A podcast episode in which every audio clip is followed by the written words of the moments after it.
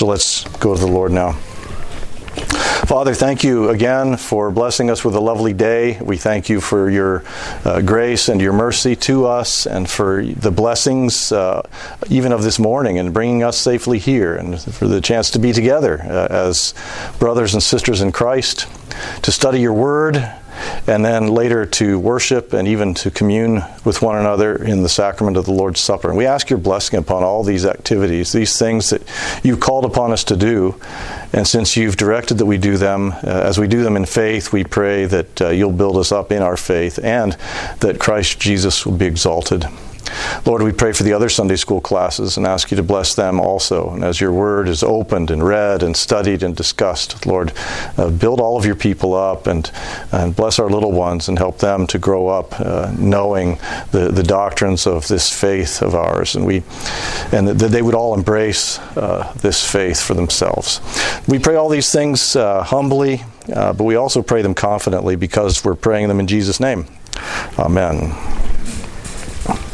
All right. So, uh, if you look on your handout, does anybody, everybody have the handout?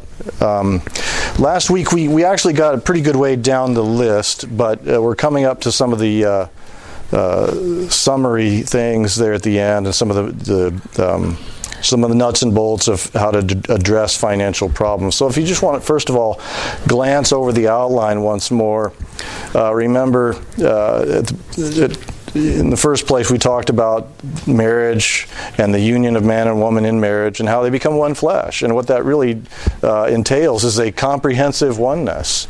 Um, uh, I like that definition under 1A. Marriage is a total commitment and a total sharing of your total person with another person until death. And so that oneness has to carry over into uh, all of our finances and our view of finances, our use and our attitude toward money.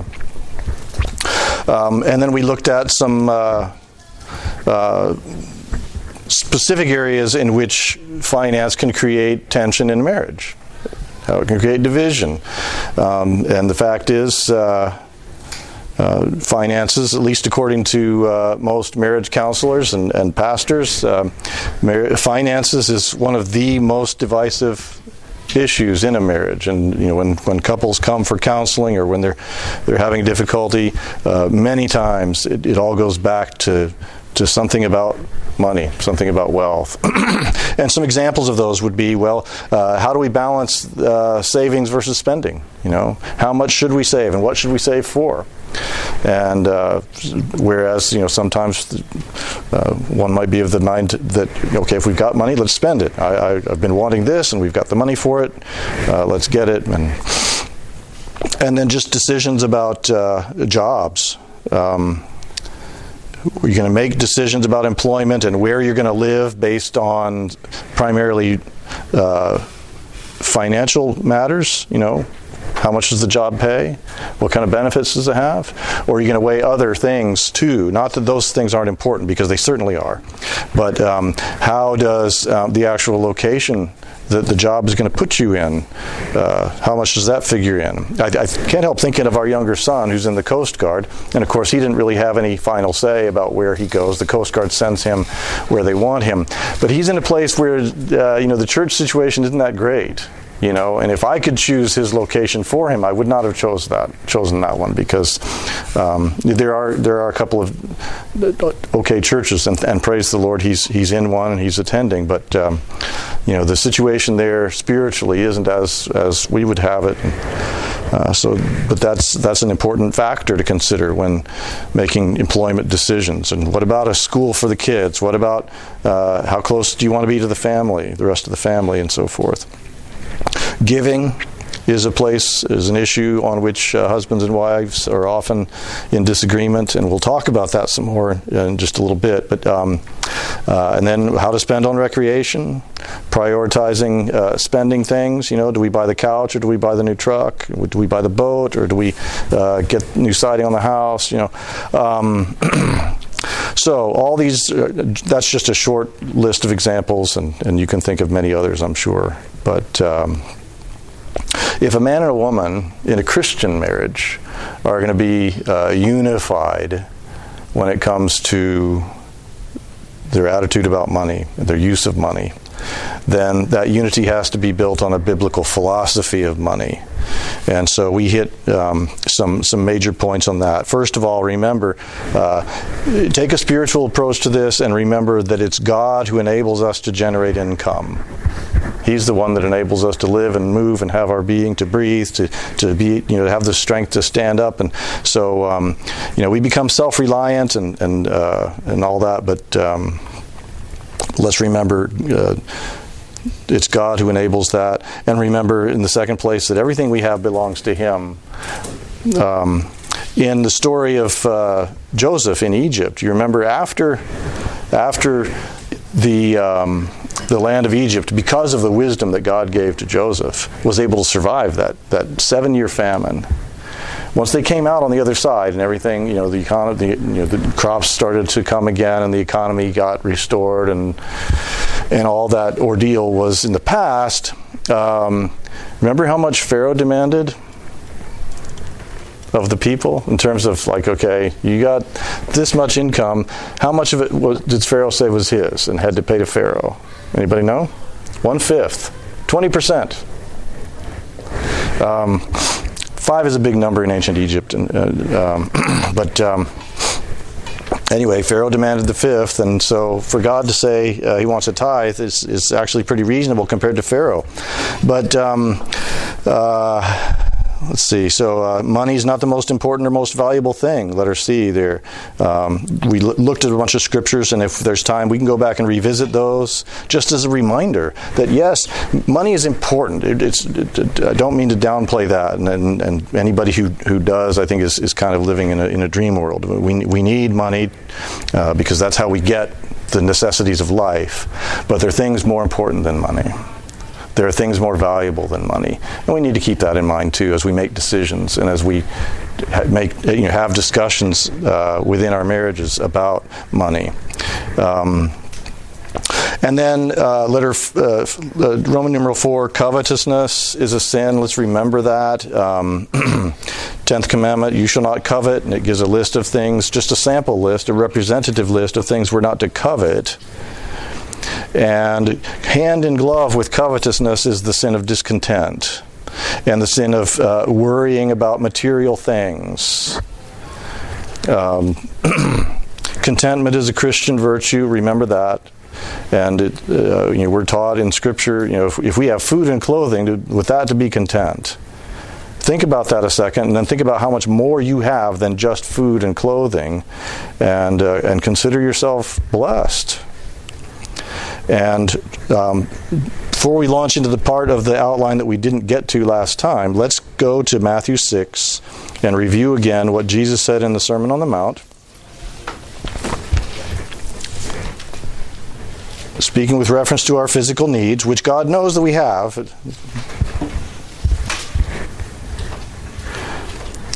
God has no needs. He, he's completely uh, self reliant, the self existing one. Uh, but that doesn't mean that he doesn't understand that we do have needs. I mean, he created us, he knows that quite well. So um, in Matthew 6, would some please re- read verse 25 for us? Therefore, I tell you, do not be anxious about your life, what you will eat or what you will drink, nor about your body, what you will put on. Is not life more than food, and the body more than clothing? Okay, so um, don't be anxious about your life, Jesus says. Now, if you skip ahead to verse 31, would somebody read verse 31 of the same chapter? Therefore, do not be anxious, saying, What shall we eat? Or what shall we drink? Or what shall we wear? Go ahead and read verse 32 for us, please, Mark. For the Gentiles seek after all these things, and your heavenly Father knows that you need them all. Thank you. I wanted I wanted Mark to read that next verse because the second part of it you know, speaks to what we were just saying a minute ago. God knows. He knows your needs. He knows exactly what you need. Um, but uh, you got verse 25 and verse 31 where the Lord Jesus is saying, "Don't be anxious about these things." And then finally, uh, verse 34. Someone, last verse of the chapter. Bless you. Therefore, do not be anxious about tomorrow, for tomorrow will be anxious for itself. Sufficient for the day it's, is its own trouble. Thank you. Okay, so three times, just in the space of a, a few verses, um, you've got uh, Christ, and, and like I said last week, you know, this. Uh, we sometimes need to scold ourselves, but I don't think we need to read this as Christ scolding us or looking down and saying, Don't be anxious. I think we can take this as a, as a Savior who loves us, who came to give his life for us, saying, Don't be anxious. I love you. I'm going to provide for you. My Father knows what you need. So when it comes to material possessions, wealth, uh, don't be anxious about them. Okay, so Roman numeral 5, we, we come now to Roman numeral 5, and here are just a few. Um, few guidelines, few recommendations about addressing financial problems in marriage. So if you're dealing with one now, or you know, if you anticipate possibly having to deal with one in the future, consider the following, please, when you address financial problems as a husband and wife. And of course, remember that's also going to involve applying the principles of communication that we talked about in a lot of the um, previous sessions. Three three weeks we talked about communication, and so keep in mind those things that we discussed there um, as you sit down and talk about the money problems. But step number one, probably before anything else, uh, through um, meaningful, thoughtful discussion and, and prayer, try to determine whether love of money is the cause of the problem. Is this problem being caused because one or both of us uh, are, are guilty to some degree of the love of money? Turn with me to 1 Timothy, please. 1 Timothy and chapter 6.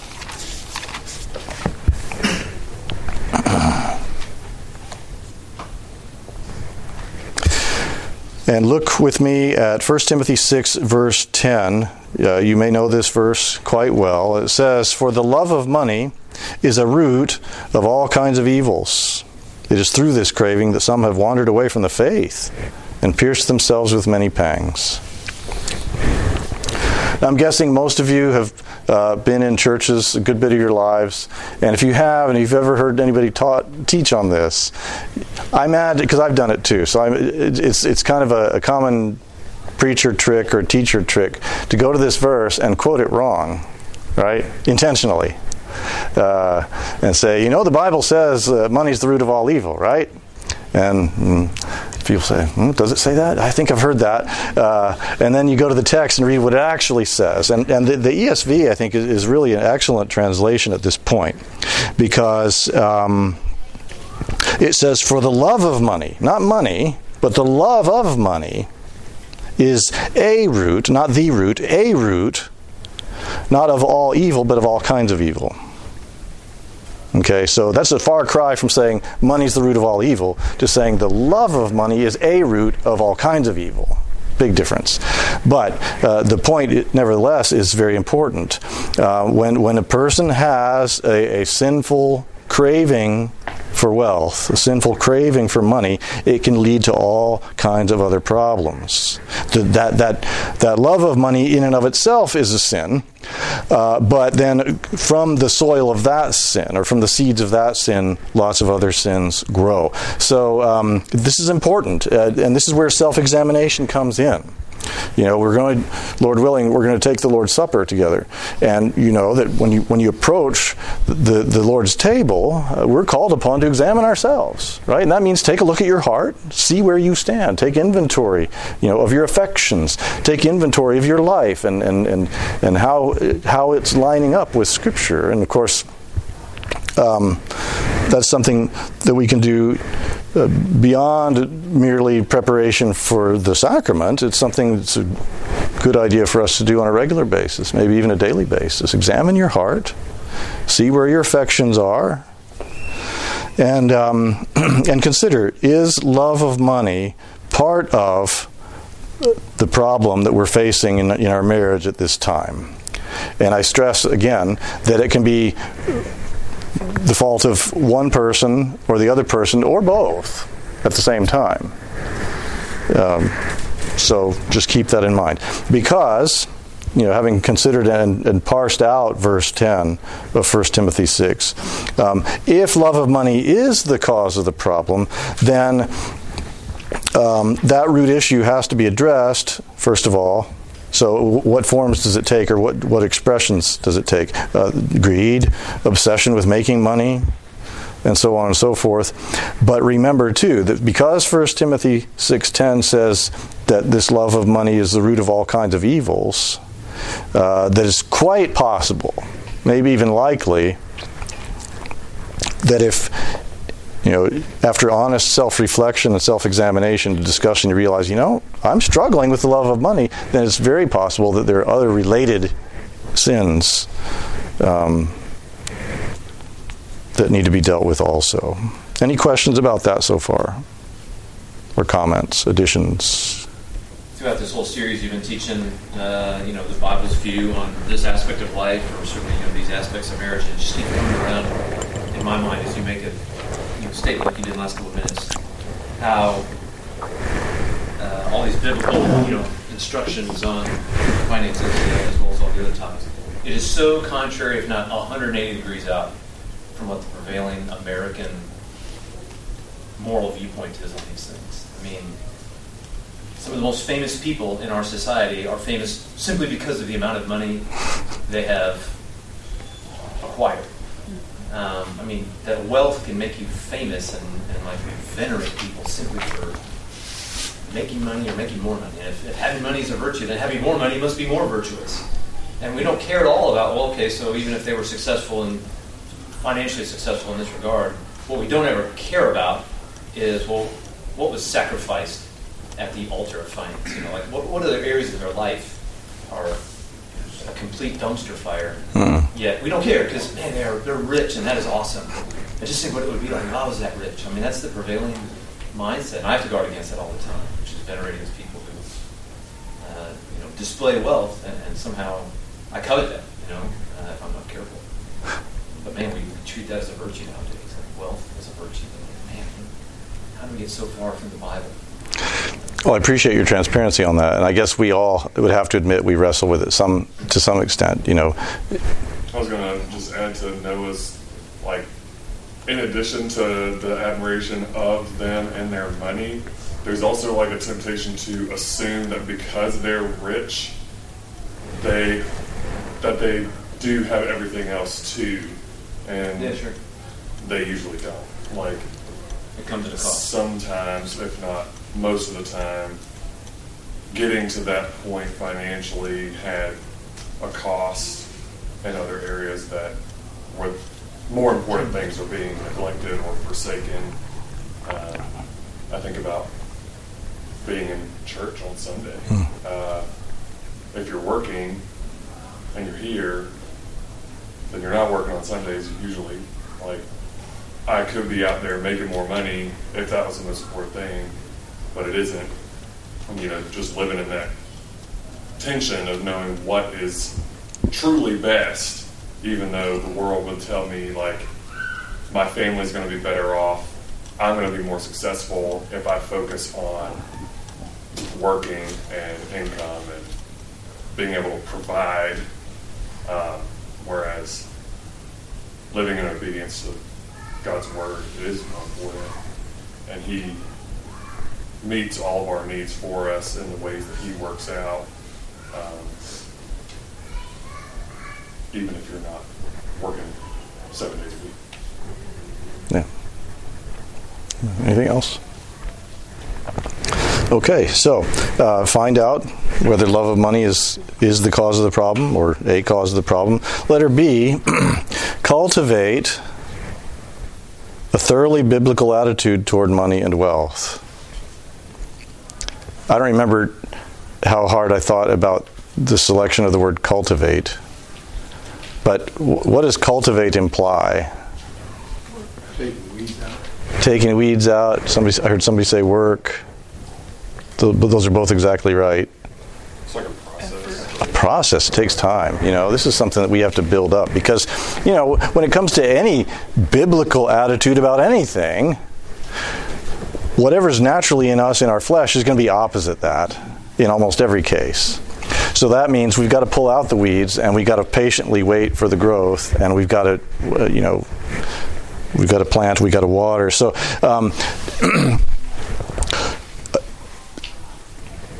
you're not going to go from an unbiblical attitude towards wealth to a thoroughgoing biblically biblically uh, informed attitude about wealth in a few days time. It's something that we just we work on we study we, we, we, we go to the scriptures and we learn what do they say about this what do they say about that.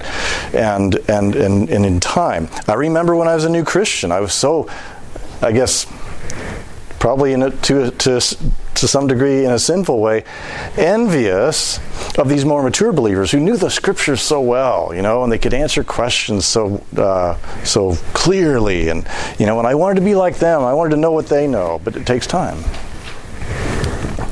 Um, so, um, cultivate a thoroughly biblical attitude toward wealth and money. And that's going to point us back again to section C, Roman numeral, uh, sorry, section 3, Roman numeral 3 on your handout, uh, because that contains some major points on the biblical philosophy of money. And as I said, if we have time at the end, we'll go back maybe and, and look at a couple of those uh, passages of Scripture that talk about how, well, you know, Jesus said, um, What will a man give in exchange for his soul? You know, if you had all the combined wealth of of Mark Zuckerberg and Bill Gates and and who's the other big one? Elon Musk. Put all their wealth together, liquidate it, and put it in a checking account for you. It still wouldn't be enough to ransom your soul. Multiply it by a thousand, it still wouldn't be enough. Your soul is precious and it's more valuable than money. And we could go on down the list. But uh, uh, Roman numeral 3 is, is a, at least a good start uh, towards a biblical philosophy of money. But um, as we cultivate a biblical attitude toward money, let's consider a couple of things. Number one, uh, saving in other words, putting away for a rainy day, putting away for for particular needs in the future, uh, is a biblical practice, and it's a wise one. Turn with me to the book of Proverbs. And while we're turning to Proverbs, let me just say something that I'm, i imagine all of you already are aware of. But um, if you really want to start working on laying the foundation for a solidly biblical philosophy of wealth and money, the Proverbs uh, are a great place to start. You know, study the Proverbs. It's um, today's the second day of July, and you could double up today and then for the rest of the month read a chapter. If you've never done that before try it. It's it's just wonderful. It's it's uh, it's refreshing. It's instructive. It's humbling but it's edifying. Read for the whole month of July the the chapter of proverbs that corresponds to the day of the month and then get in the practice of doing that from time to time. Maybe you're using some other reading plan, and you know you're already kind of tanked up on on your, your, daily readings, and praise God for that. But um, try reading the Proverbs in a month and, and look at everything it has to say about wealth and about labor and about saving and about spending. But uh, what we have in chapter 13. First of all, verse 11 is Wealth gained hastily will dwindle, but whoever gathers little by little will increase it.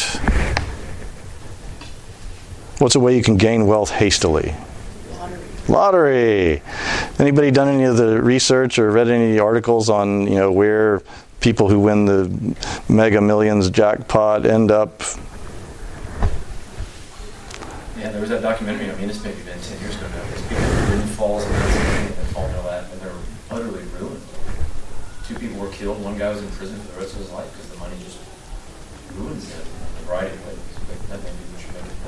Yeah, yeah. I mean, by and large. Now, some people maybe handle it and manage it better than others, but yeah, I think of uh, pro athletes. You know, these guys who who make it to the pinnacle of their careers. They got million dollar contracts, and you're thinking these guys are set for life. You know, if I could make for one year what he's making, uh, boy, if I managed that, I wouldn't have to work again another day in my life. And um, but but they they always end up having to work after they're done with their career. I mean, they're pro athletes. Your body only holds up at that peak level of performance so many years, and. Uh, And if they live extravagantly and don't manage that money well, then these guys who are making millions uh, in the limelight in professional sports then are destitute and, you know, or, you know, they. Um, and so, yeah, I was thinking of the lottery too, because uh, a vast majority of the time, um, you know, people are playing the lottery and then and then win the jackpot. You think, oh, they're good to go, but they're really not because they don't know how to handle the wealth. They don't manage it wisely.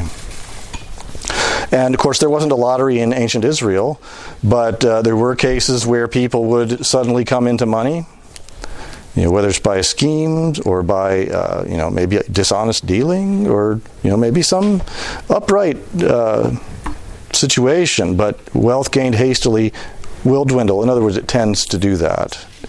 Uh, in the same chapter, look at verse 22. Would someone read that for us, please? A good man leaves an inheritance to his children's children, but the sinner's wealth is laid up for the righteous. Okay. If you're a good man and you want to leave an inheritance to your children's children, what do you have to do?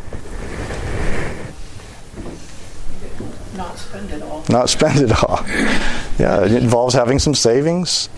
Um, you know, it's a good idea. I don't think I don't think it's an act of unbelief. I think it's an act of wisdom and and and godly uh, discipline to to have a, a, an emergency fund. You know, if you don't have one, I'm not saying that you know, but I think it's a good idea to have some money socked away in case of uh, some big need that comes up. Uh, so saving is a wise and biblical practice. Just a couple of verses there, uh, because back in 11 again, remember someone who gathers little by little. Um, that's I think that's a reference, at least partially anyway, to saving, and it's a good thing to do. So saving is wise and biblical. Number two, spiritual wellness ought to factor heavily in vocational decision. That goes back to uh, Roman numeral two when we were talking about uh, employment decisions. I remember being in a church um, years ago. pardon me. a guy, he was struggling. Well, I guess he wasn't struggling, uh, but he wasn't riding high financially, and he got a good job offer. It would have set him financially in a much better place than he was. The problem was where he would have to move himself and his family to take that job, uh, he wasn't aware of, of, uh, of, a decent church in the area. So I think he, he really wrestled with the decision. And if I remember correctly, he ended up not taking the job. He decided he, because he was in a very, very good church where he was. And uh, he decided in that particular instance, for his individual circumstances, he'd rather stay where he was with a more meager salary but in a place where he knew that his soul and the souls of his family would be fed, rather than take this uh, higher paying job uh, in a place where he wasn't sure what the spiritual climate was going to be for himself or his his uh, children.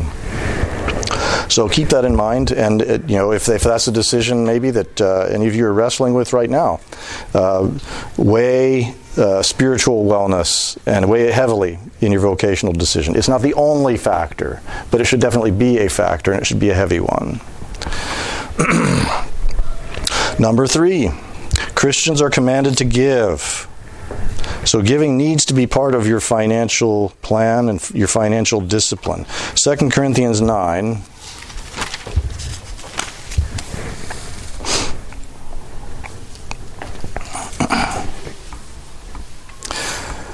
2 Corinthians 9, verses 6 and 7, Paul says, The point is this Whoever sows sparingly will also reap sparingly, and whoever sows bountifully will also reap bountifully.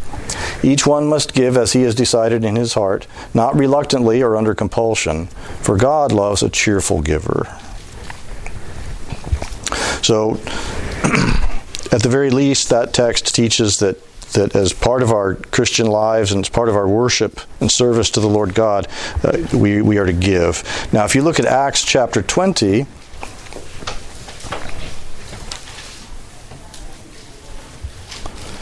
verse 35.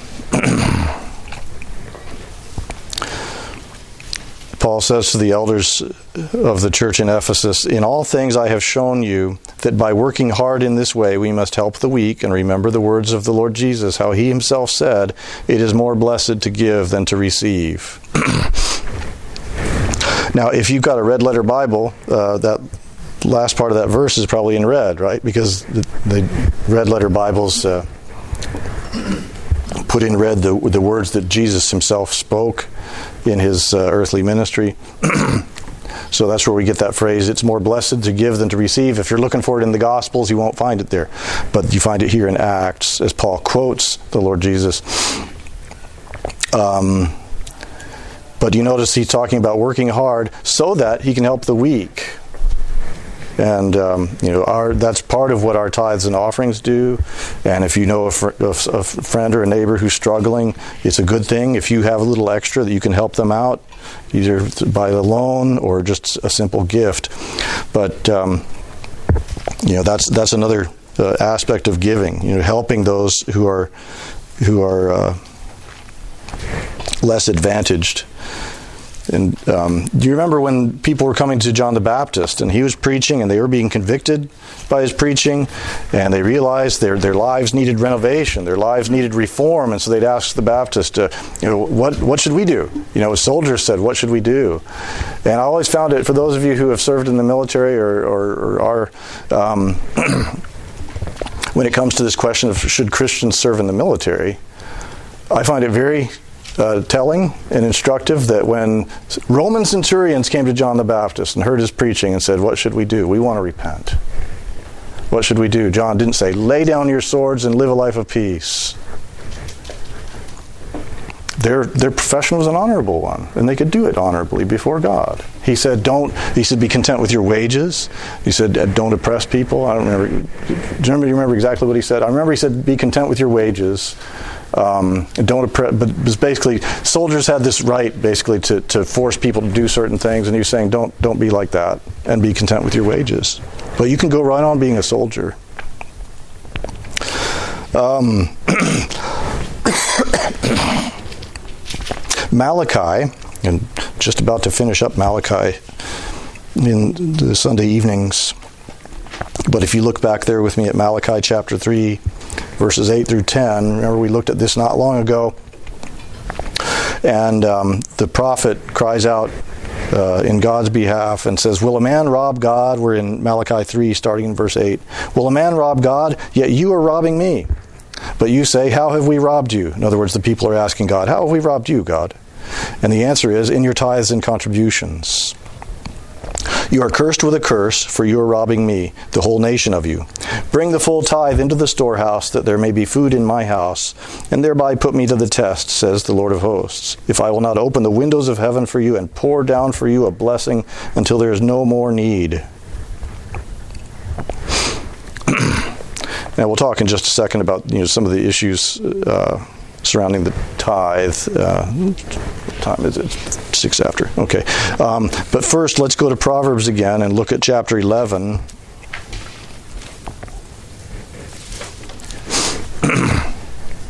I'm going to circle back to the tithe issue with this. Um, Proverbs 11, verse 24. Would someone read that, please?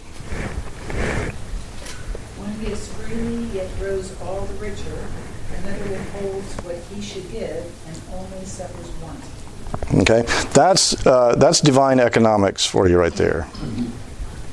And um, and all I'll say, because yeah, I, I realize that there's contention even amongst very biblically educated people about whether the principle of the tithe is applicable to New Testament Christians or whether it was that specific amount was only specific to God's people in the Old Testament, and then uh, it's really, uh, as somebody put it to me once recently, uh, no maximum, no minimum, just you know give it like in uh, Second Corinthians uh, nine. It says, uh, "Let each one do as as, as he." Uh, in his heart. Um, God loves a cheerful giver, which He certainly does. Um, my.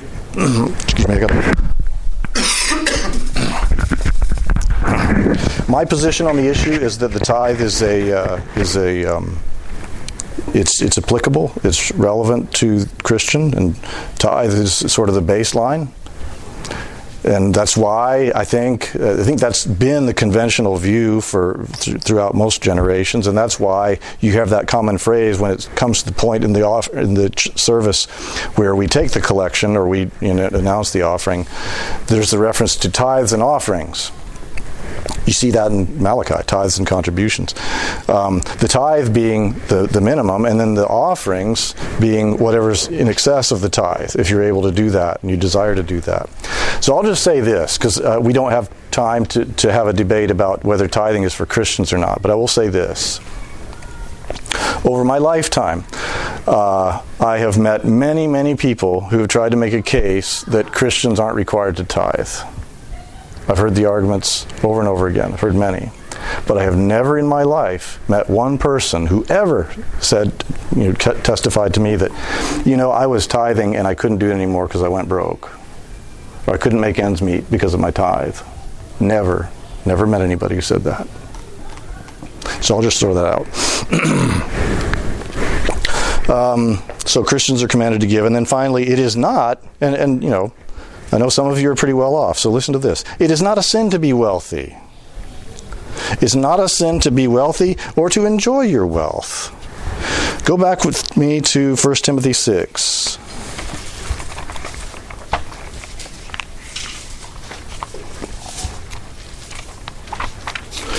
And uh, would someone please read 1 Timothy 6, verse 17?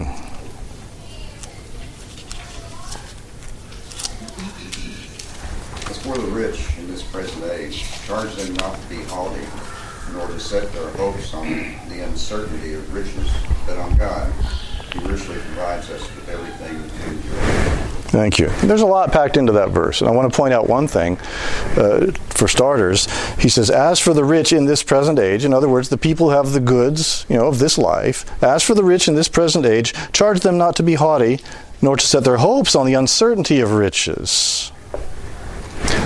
So, you know, similar to the, the case I tried to make a minute ago with soldiers, uh, the Baptist didn't say, and neither did Jesus. Remember, Jesus had interactions with, with soldiers. Uh, and he never once even hinted that, hey, you should really think about a different line of work. Nothing of the sort. Okay, so I take that to, to mean that being a soldier is an honorable profession.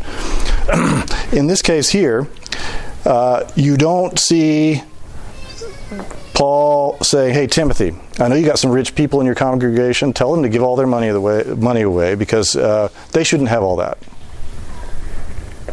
As if somehow or another it's a sin to be rich, because it's not. And if you look at the end of the verse, what does it say? God richly provides us with everything to enjoy. So people who God has blessed with means um, are within their rights and w- with the blessing of God to enjoy the benefits of having wealth. They're not to hoard it. They're not to uh, be stingy with it. They're, they are to give generously. And the thing is that the more you have, the more you can give. And, and I think that's the Christian pattern. But th- the more you have, the more you have left over after you give too. So, and you can use that wealth to enjoy things, even things that maybe the, the, you know the average person can't enjoy, and it's okay. Scripture does not condemn that. Um, so it's not a sin to be wealthy or to enjoy one's wealth. Again, remember in Acts, if you've read Acts uh, very many times, at the beginning, when the, when the church, the New Testament church was first born, you had this phenomenon where everybody's basically selling stuff that they had and they were distributing to the poor. And it even says at one point that nobody counted uh, what they had as, to, as belonging to themselves. So it's almost, it's, it wasn't this, but you almost get the impression they're kind of living, living communally, uh, sort of 60s style, you know, everything belongs to everybody. Um, that's not what was going on. Uh, and we could make the biblical case for that. But look with me at Acts 14 verse 17. God, uh, here, here Paul is preaching to uh, to pagans, and um, and he says to them, speaking of God, the Lord, he says, He did not leave himself without witness, for he did good by giving you rains from heaven and fruitful seasons, satisfying your heart with food and gladness. In other words, these some of these people were wealthy. They had a lot. They had prospered, and it was because God had blessed them. And that's Paul's point there. And he doesn't rebuke them for having these things. He, what, his, what he's trying to do is point their eyes toward the one who'd given them all that. All right, any questions uh, about any of that or comments? Um, keep thinking. If if you uh, we, have got a few minutes left, and so if there's any discussion to be had, I'm, i certainly welcome that. But um, my final um, word of uh, just recommendation or counsel is that uh, if you are, especially if you are having uh, any kind of financial struggles or difficulties in your marriage, seek wise Christian financial counsel. I'll recommend a couple of specific ones. Uh, many, many of you have heard of Dave Ramsey. Uh, he's written a number of books. There's lots of materials available from his uh, his uh, company, his I guess I guess you could call it a ministry. Uh, I think he sees it that way, and I think in many ways it is a ministry, uh, including and especially what he calls Financial Peace University. It's a course you can get on DVD. You can watch those lessons. Uh, Dave Ramsey specializes uh, particularly in helping people get out of debt. So if you're wrestling with debt of some kind, he's got really great step by step plans. He calls them baby steps. You know, if anybody listened to his radio program, yeah. Um, and people will call in to his program. You know, they'll, they'll call in with questions. And he, you know, he's he's really good at addressing specific issues for people when they do that. But he'll also get calls from people who have followed his, uh, who have taken Financial Peace University or followed his program for getting out of debt, and they'll they'll call in and say uh, they're debt free and they get to tell their story, you know, how they got there. And then he lets them shout on the air for all the nation to hear, I'm debt free. And then he plays the Braveheart thing, you know, freedom. But uh, um, so Dave Ramsey, good stuff, really, really good stuff. Um, and I recommend it. And he's a, he is a Christian man. Uh, and then speaking of Christian financial uh, advice, um, there's an organization called Crown Financial Ministries. Their website's right there. It's very simple, crown.org. Lots of great uh, materials. They offer courses. They, they, even provide personal coaching if you want that. Um, so there's lots of help out there. Lots of biblically based, faith based, uh, wise Christian assistance available to um, to people. And then um, especially those of you who are members here or regular attenders, there are a few folks in this church uh, who who did pretty well financially. Um, and they did it by hard work. And if you want some financial counsel, I bet some of them would not mind at all if you saying, "Hey, could you could you give me some guidance here? I'm struggling a little bit, or we're having a struggle here financially. Can you make some recommendations?" I bet, you know, I'm not going to drop names, but you know who they are. Um, some of them anyway. Ask counsel. Uh, you know, let let your uh, let your friend sharpen you like iron sharpens iron. Seek wisdom from a a godly person who has who who the Lord has blessed and who has done well. David. I wanted to add to your point about Dave Ramsey. Uh, he also has an app that you can put on your phone called Every Dollar, and as you and your spouse, you know, this is a marriage class, so I want to mention that it's a husband and wife operation here, but um, you can take every dollar that you anticipate receiving in a given month and then like break it down in different categories and track your spending through there. It's helped me and Sally significantly, and uh, so I would recommend it. It's on your phone, so you always have it handy. Um, so yeah, that's just a practical point. I think Great. if anybody needs it. Thank you. And then me and Jeff, of course, as the deacons of the church, if there's financial issues, we're happy to discuss them also. Everybody hear that? Um, not necessarily for anybody in this room, but if somebody in the church comes to you and says, "Hey, I'm having a hard time," uh, that's one of the that's one of the blessed ministries of our deacons. So thank you. Yeah. Yes. One last comment I'd like to make about, uh, and it goes along with communication, but Uh, Kay and I have witnessed uh, uh, friends and acquaintances that uh, where the husband works and the wife works, and they have struggled financially, and, and uh, I believe that a good bit of it had to do with the fact that it's her money and his money instead of their money and God's money. There's a lot of communication uh, and attitude uh, development that needs place when, when it's a his and her situation. Thank you for saying that. And that really kind of takes us back to the beginning, right? About being one flesh monetarily in terms of your view of wealth. Because when it's um, when it's his money, her money, they're like two degrees removed from from a biblical view. Because uh, you you want to get to first of all our money, not my money, his money, her money, and then from there realize it's all God's. You know, when it comes to a lot of things in terms of what God requires of us, especially when when people are tend to push back against it or, or, or dispute it, I think, you know, well, what if God demanded 80%? You know, what would you do then? But he didn't. yeah, yeah. So it's all God's. I mean, he could demand it. And, uh, you know, like it says in Job, God gives, God takes away. Uh, I'll be preaching through Ecclesiastes, Lord willing, starting in the fall. And uh, in Ecclesiastes, it talks about how, you know what wealth does? It has this weird habit of making itself wings, flying away. Lots of different means that that uh, takes place, but you know that's what money does, and, and I think part of the reason God allows that is because uh, He wants to wean us uh, from that love of money to which all of us are prone. well, it's time. Any other final closing remarks? All right. Thanks for being here, and uh, let's close in prayer. Lord God, we thank you that you do indeed give us all things uh, freely to enjoy. You give us life and breath, and um, everything that we have comes from you. Uh, we came into this world with nothing, and we can't take anything out, but we. Uh, we can store up treasure in heaven. Lord, teach us to do that. And grant us peace in our marriages uh, with regard to finances as well as other things. And um, Lord, bless any marriages in this congregation, in this church, where, the, where there are issues and, and, struggles and disagreements about finances, and help them.